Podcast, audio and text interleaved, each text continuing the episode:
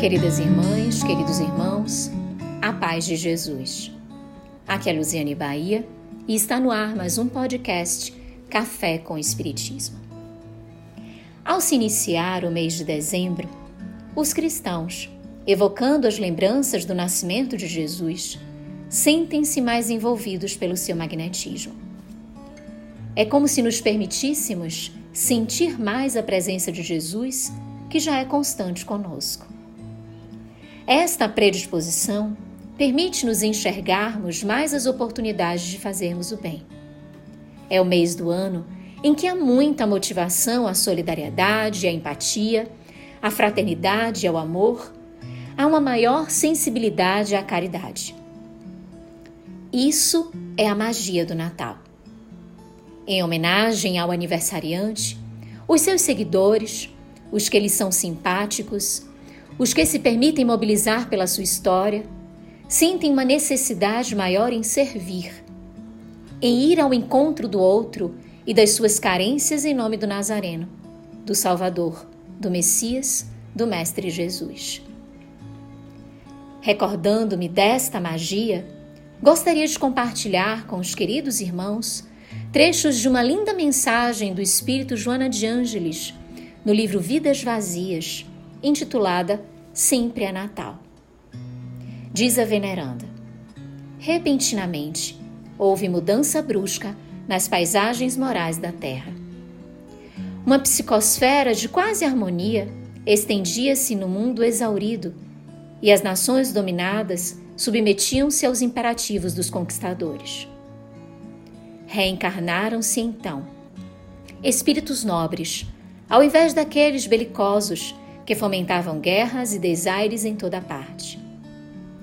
Realmente era estranhável que, numa época de intolerância e de prepotência, em que eram esmagados os fracos ante a impiedade dos poderosos, se experimentasse um período de solidariedade e de progresso social como aquele.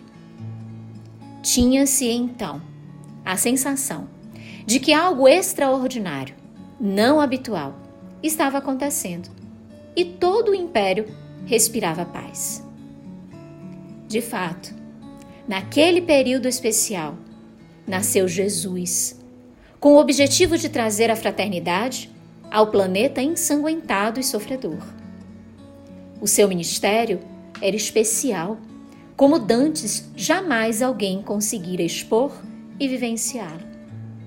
Por essas e outras razões, o Natal de Jesus assinala uma era nova para a humanidade, em razão de sua singularidade e dos objetivos especiais para os quais ele tomara as vestes humanas.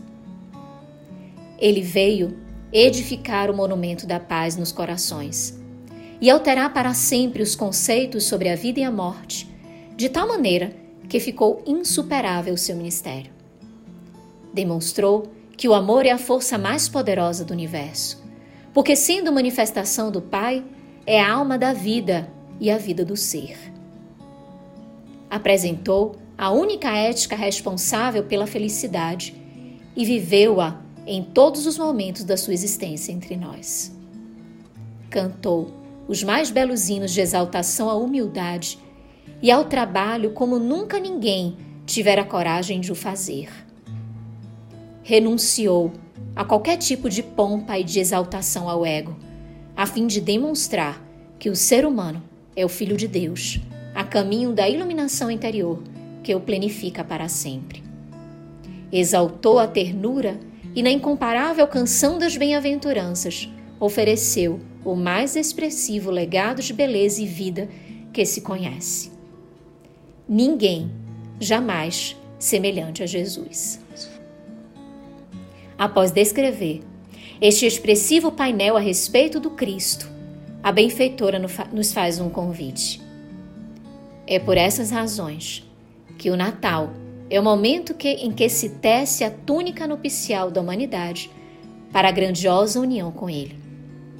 Utiliza-te das vibrações do Natal para refazeres os caminhos por onde tens jornadeado, modificar o comportamento para melhor ao embalo da sua voz cariciosa e experimentar a inefável alegria do bem no próprio coração. O Natal é a representação do grande momento em que a humanidade recebeu no, seio, no seu seio aquele que é a vida, luz do mundo e excelente Filho de Deus, vinculando todos os seres humanos, animais e vegetais, na condição de irmãos sob a fatalidade do bem. Tornemos, meus irmãos, os nossos dias evocações dos ensinamentos do Cristo, porque com Jesus nos nossos corações sempre é Natal. Com gratidão imensa no coração, um grande abraço e até o próximo podcast Café com Espiritismo.